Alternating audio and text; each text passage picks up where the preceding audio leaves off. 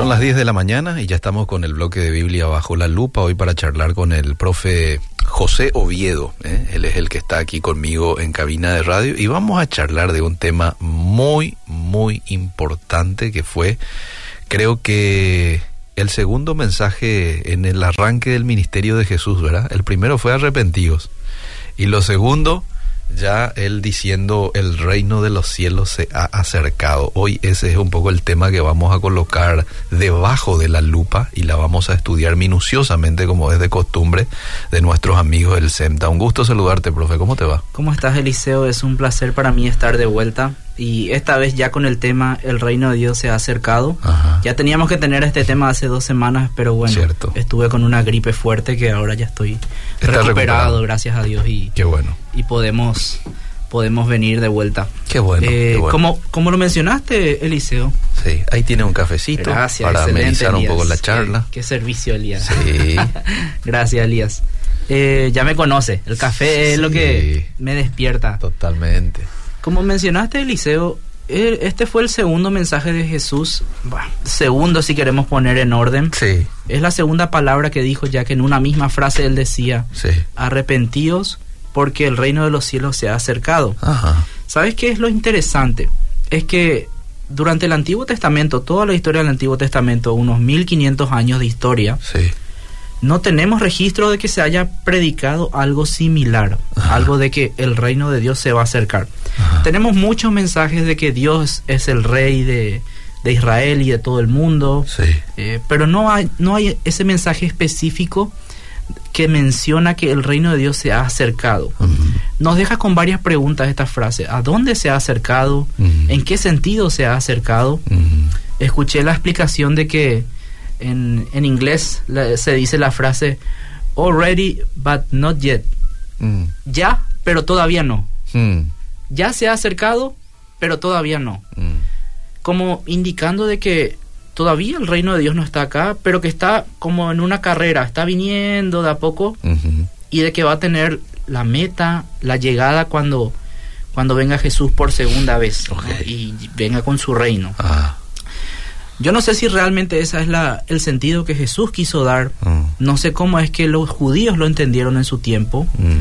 Pero otra cosa que quiero hacer notar antes de iniciar de, lleno con el tema es que Jesús no fue el primero que predicó esto. Mm. El primero que predicó esto fue Juan el Bautista. Él, antes de Jesús, en Mateo 3, justamente tengo acá el pasaje, Mateo 3 dice, en aquellos días vino predicando Juan el Bautista en el desierto diciendo, arrepentidos porque el reino de los cielos se ha acercado. Mm. Entonces él ya predicaba acerca de esto y después Jesús, un capítulo después, cuando eh, eh, voy a leer Mateo 4:12, dice, Jesús oyó que Juan estaba preso y volvió a Galilea y desde entonces, dice el versículo 17, comenzó a predicar arrepentidos porque el reino de los cielos se ha acercado. El mismo mensaje que Juan. Interesante, acá se cumplen todas esas, esas profecías sobre Juan que dicen que él iba a ser la voz que clamaba en el desierto, el que venía antes del Mesías. Y es bastante eh, llamativo, como te dije, que de repente, hace dos milenios, aparecieron estas dos personas con este mensaje de que del cual no tenemos mención en el Antiguo Testamento. Mm. En el Antiguo Testamento se menciona dos veces el reino de Yahvé. Mm. Pero en las dos veces que se menciona no tiene nada que ver con el sentido que Jesús y Juan quisieron darles. Mm. Esas dos veces se menciona simplemente para referirse o darle otro nombre al reino de Israel. Entonces le llamaban también el reino de Yahvé en Crónicas. Entonces, vamos a vamos a adentrarnos en esta en esta frase del Nuevo Testamento. Y primeramente quiero aclarar un punto que es muy importante, el cual dice que no hay diferencia entre el reino de Dios y el reino de los cielos. Porque son dos frases que escuchamos, ¿no? Reino de los cielos, reino de Dios. En primer lugar, tenemos que aclarar que estos términos son lo mismo. En el Evangelio de Mateo mayormente tenemos estos, estos términos reino de los cielos, mientras que en los otros evangelios sinópticos, Marcos y Lucas, tenemos la mención del reino de Dios.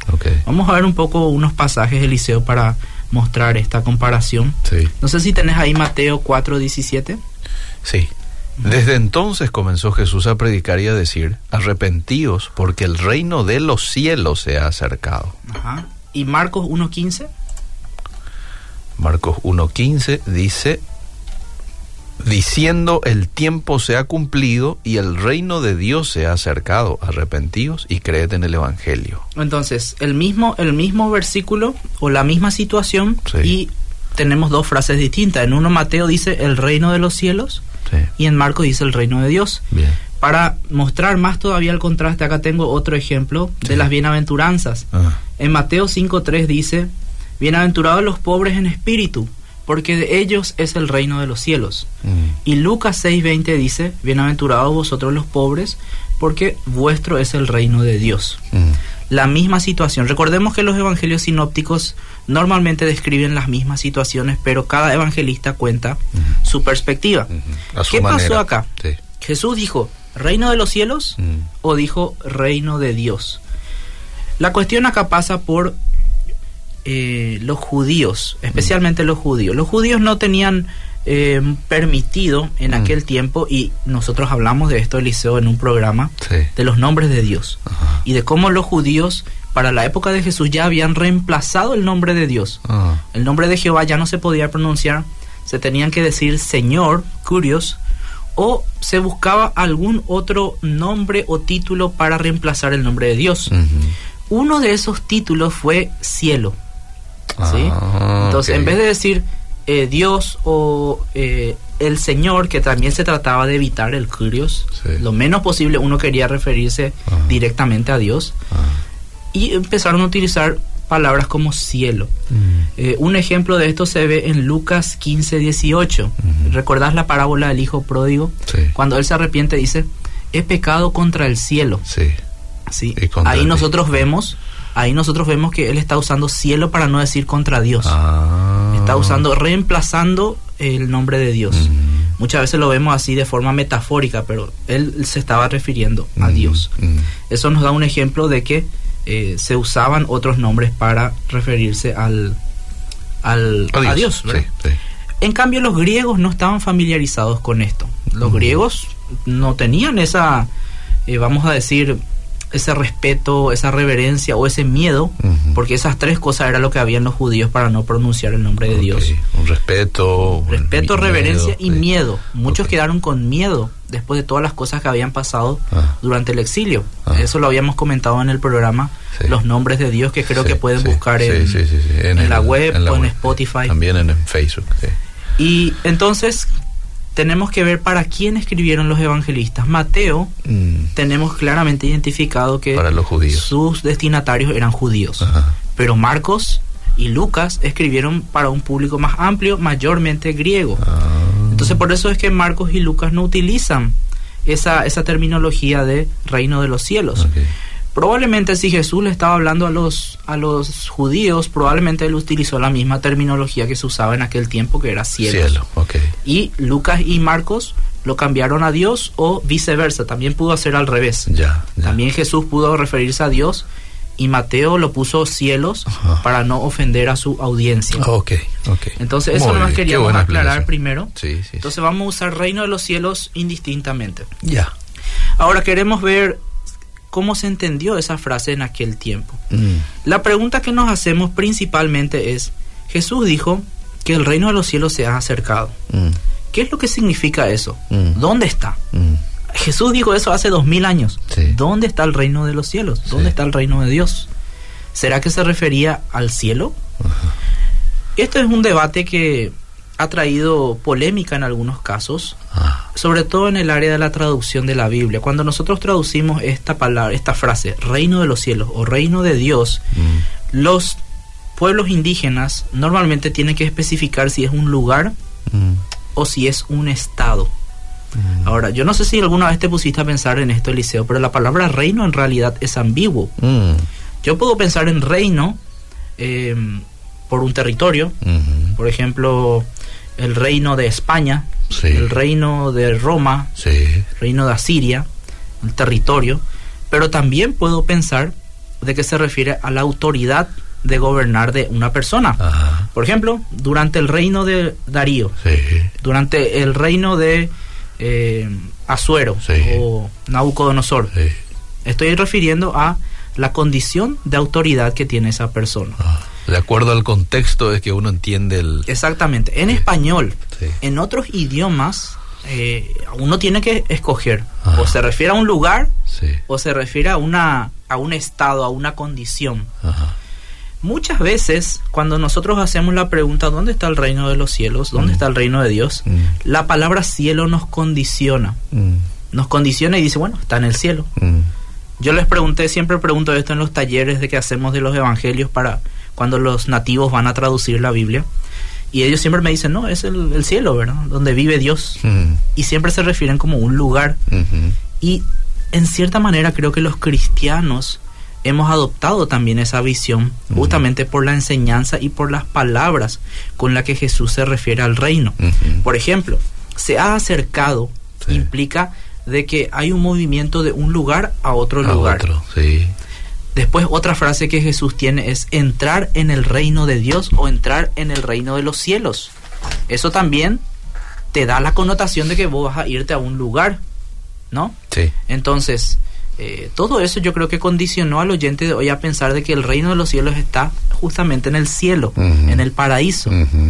Ahora, quiero que analicemos primeramente cómo entendían los judíos esta frase, mm. muy importante, mm. Cómo usó Jesús la frase y cómo esto nos afecta hoy, en el día a día. Bien. En primer lugar, como te mencioné yo en el Antiguo Testamento, los judíos no tienen esta frase. Se habla mucho de que Dios está al control del mundo. Te menciono algunos pasajes así para que la gente que está oyendo anote. ¿Cómo no? Salmos 97, mm. Éxodo 15, 18, eh, Daniel 7, 22. Se habla mm. mucho del gobierno de Dios, de cómo Él es rey. También se habla mucho de que eh, Dios iba a mandar a un rey futuro al cual mm. se le llamaba Mesías o Hijo de Dios. Esto tenemos en el Salmo 110, en Miqueas 4.7, Jeremías 23.5, mm. y de alguna forma que habla de su gobierno. Mm. No sé si recordás que cuando los discípulos se estaban despidiendo de Jesús antes de la ascensión, le preguntan, ¿cuándo, ¿cuándo, Señor, es el tiempo en el que vas a reinar sobre Israel?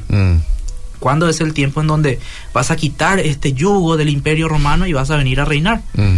Ellos estaban preguntando por este rey del cual hablaba el Antiguo Testamento. Mm. Pero la idea de reino de los cielos mm. no está explícitamente en el Antiguo Testamento. Había algunas creencias, por ejemplo, la sexta de los esenios, los esenios que era una un grupo de judíos que tenían una interpretación particular del Antiguo Testamento, que habitaba en la época de Jesús. Eh, ellos creían que Dios iba a derrotar a todas las personas malvadas en una gran batalla mm. y de que luego Él sería rey del mundo. Esa era su interpretación de rey. Mm. Y ellos creían y predicaban de que cada creyente era un reino. O sea que cuando hablamos del reino de los cielos, no solamente nos estamos refiriendo a eh, Dios como rey en la segunda venida de Cristo, mm. sino que cada creyente es un reino cuando Dios es rey sobre esa persona. Oh, cuando Él le dice, yo te declaro mi rey.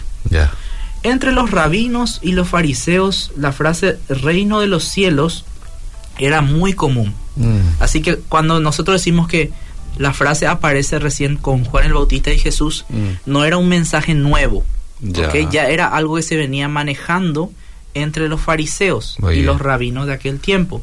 De hecho, ellos explicaban en, una, en, varias enseñanzas, ellos explicaban qué es lo que significaba el reino de los cielos, que usaban como una frase simbólica para referirse acerca de la autoridad de gobernar de Jehová, que los judíos lo tenían claro. Jehová era el rey de todo, Jehová reinó ayer, reina hoy y reina para siempre. Entonces, más o menos este, ellos lo explicaban así. Hay una parábola del rabí Ismael mm. que está en el, en el estudio judío de la Mejilta. ¿sí? Es mm. uno, de los estudios de los judíos acerca de la interpretación de Éxodo 22 de los mandamientos. Recuerdas que el primer mandamiento básicamente se basa en reconocer que Dios es uno y que este Dios los sacó a ellos de Israel. Entonces él explicaba con una parábola. ¿A qué se parece este mandamiento? Se parece a un hombre que llegó a un país y dijo a la gente, yo gobernaré sobre ustedes. La gente le contestó, ¿ha hecho usted algo bueno por nosotros? Para, que, para querer gobernarnos. Entonces, ¿qué hizo el hombre? Les construyó una pared, un muro que le proteja a la ciudad, les ofreció fuentes de agua y peleó batallas en contra de los enemigos de ellos. Mm.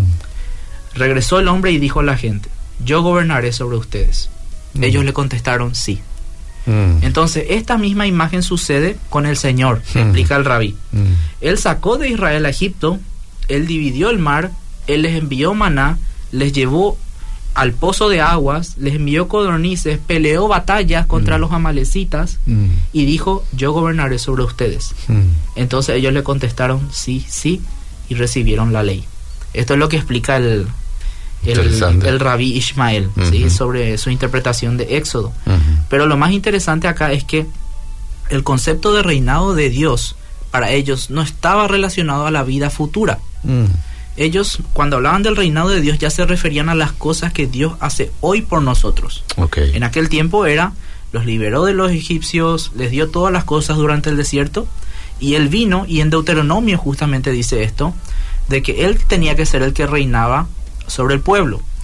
Pero en el mismo libro, Deuteronomio, se aclara de que el pueblo va a pedir, hay una profecía de que el pueblo va a pedir reinado de hombres.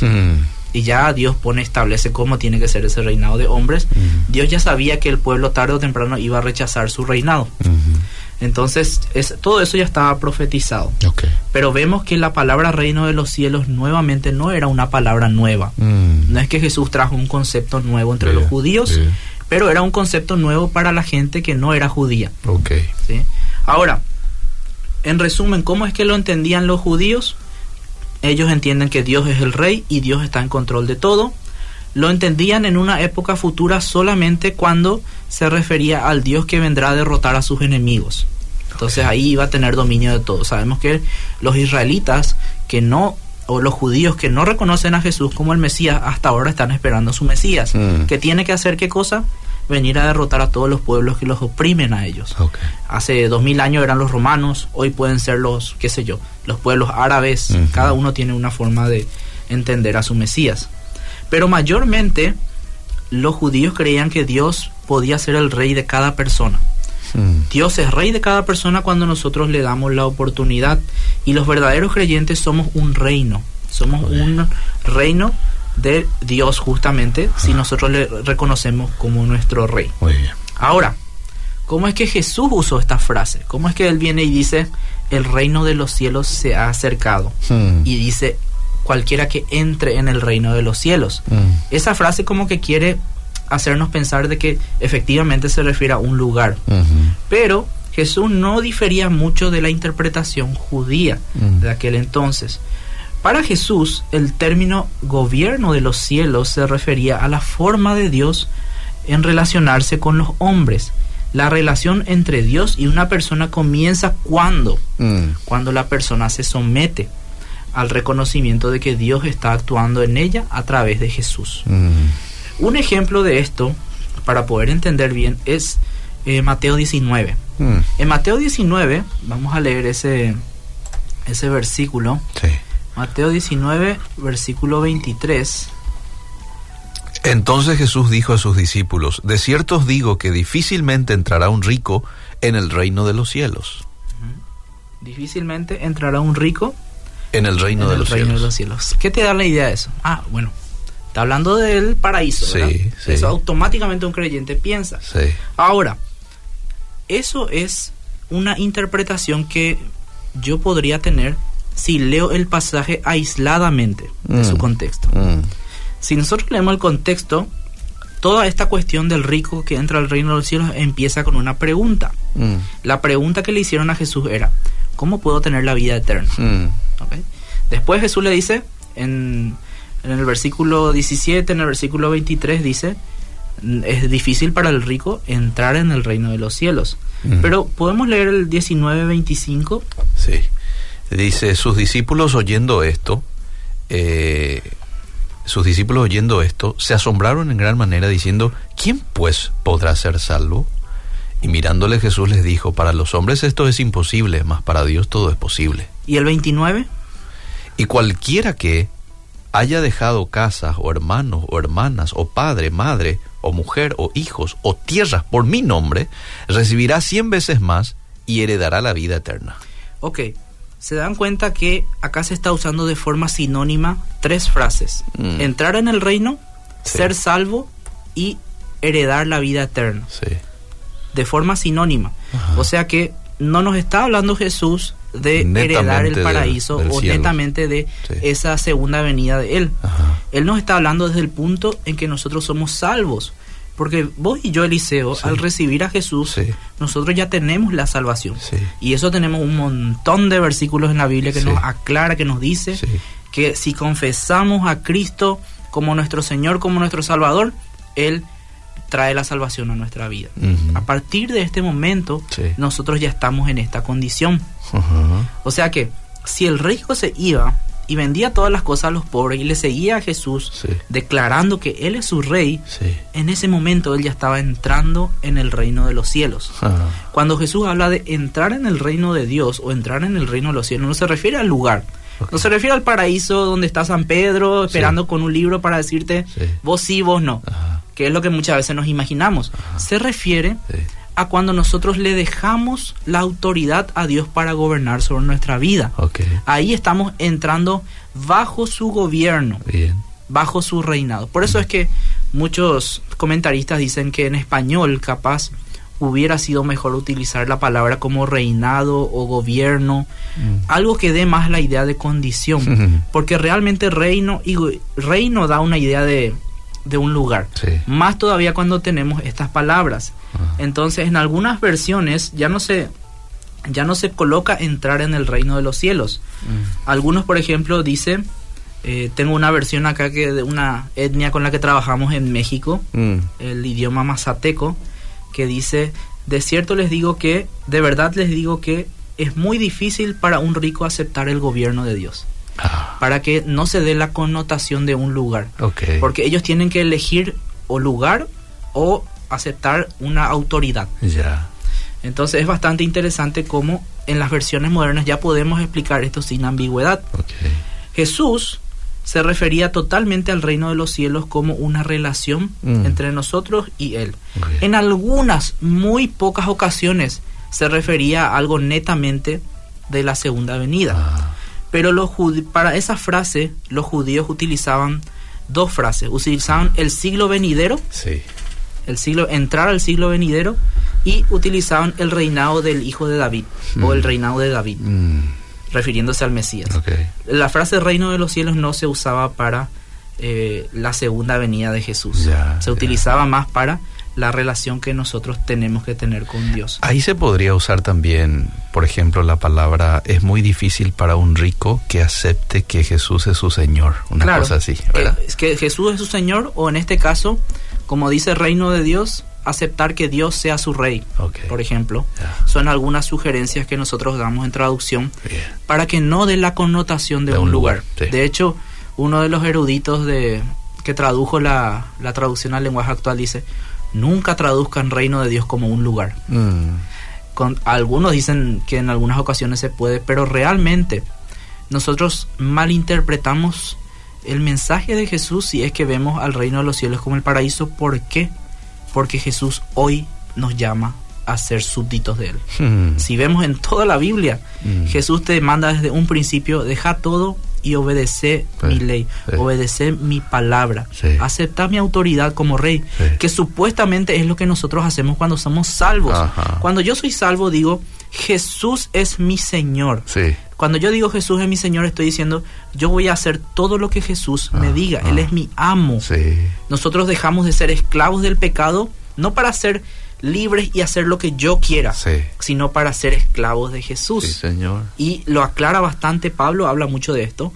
Esclavo, antes éramos esclavos del pecado, ahora somos esclavos de la justicia. Para bien nuestro. O sea, estamos muchísimo mejor siendo siervos de Dios que siendo siervos del pecado. De hecho, cuando éramos siervos del pecado, nosotros éramos nuestro propio amo, nuestra naturaleza pecaminosa. Mm. Entonces, ¿qué es entrar en el reino de los cielos para un creyente mm. es aceptar la autoridad de Dios. Porque es que Jesús en su oración modelo en Mateo 6:10 le dice a Dios, venga tu reino. Mm. Le dice, venga tu reino porque ahora es donde nosotros tenemos que empezar a vivir teniendo en cuenta de que Dios es nuestro rey. El problema de los creyentes es que viven su vida sin afirmar esto o sin, eh, valga la redundancia, sin vivir lo que creen verdaderamente, que es que Dios es su rey. Si yo creo que Dios es mi rey, yo tendría muchísimo más cuidado de las cosas que hago, tendría muchísimo más cuidado de las cosas que digo usando su palabra, porque yo, imagínate lo que era tomar la palabra de un rey y decir lo que yo quería en aquel tiempo. Imagínate lo que era desobedecer a un rey en aquel tiempo. Si yo creo que Dios es mi rey, yo creo que muchas cosas debería ser diferente en mi vida. Y me incluyo, me incluyo porque a veces vivimos el día a día y nos olvidamos de este concepto. No somos ah, conscientes a veces de, esto, ¿verdad? Sin embargo, esto es una realidad, bíblicamente hablando. Totalmente, Eliseo. No tenemos que esperar a que Jesús venga otra vez para entrar en su reino.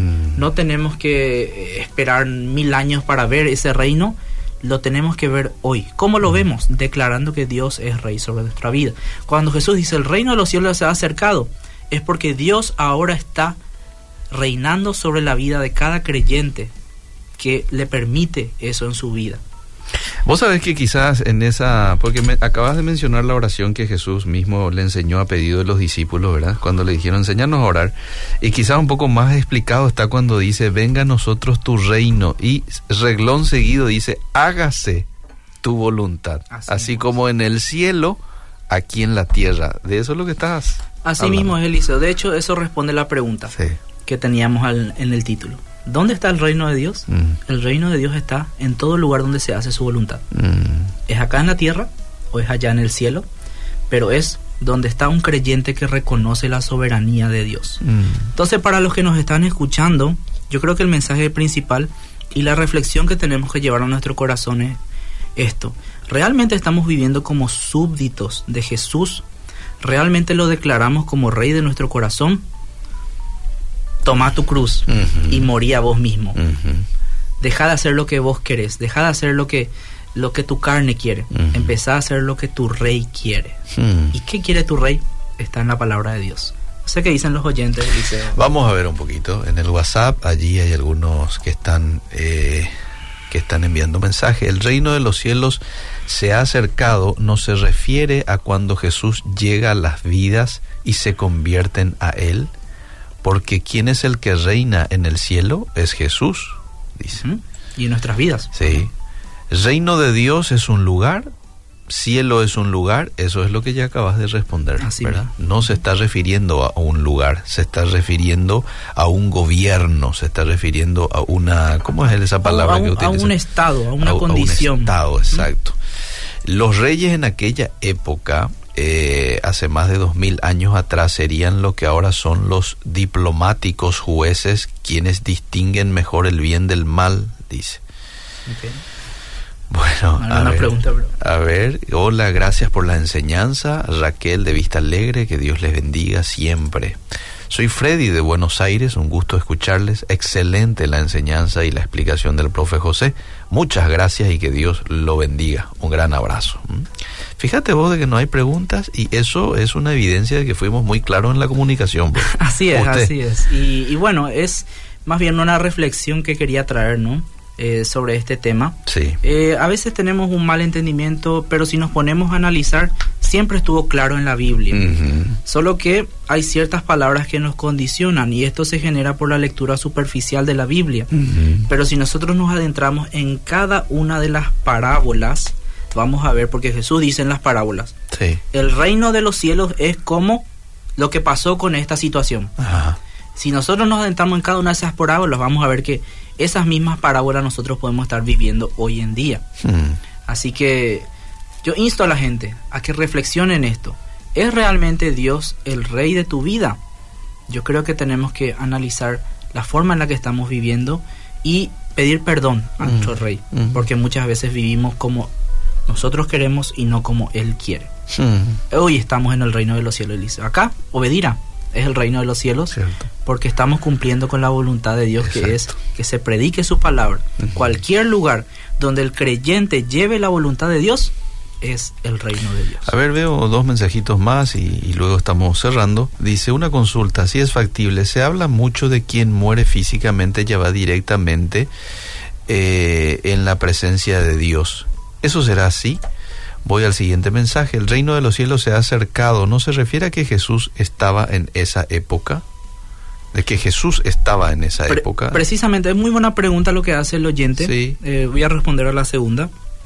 Eh, muchos explican que la frase se ha acercado eh, es una imagen de que Jesús estaba revelando gradualmente ahí a los judíos y a todas las personas.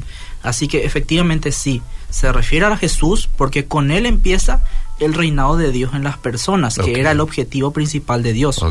Y Jesús se fue mostrando gradualmente y por supuesto, la plenitud del reino de Dios se da cuando Él reine sobre toda la tierra. Eso sí podemos estar de acuerdo, pero comienza en nosotros. En nosotros se ha acercado. Pero hay una meta final donde Dios va a ser el rey sobre todas las personas. Muy bien. Bueno, profe, muchísimas gracias por su tiempo. Mis saludos a la gente del CEMTA y ya vamos a ver cuándo volvemos a compartir esta mesa de diálogo contigo. Muchísimas gracias, Eliseo. Seguimos.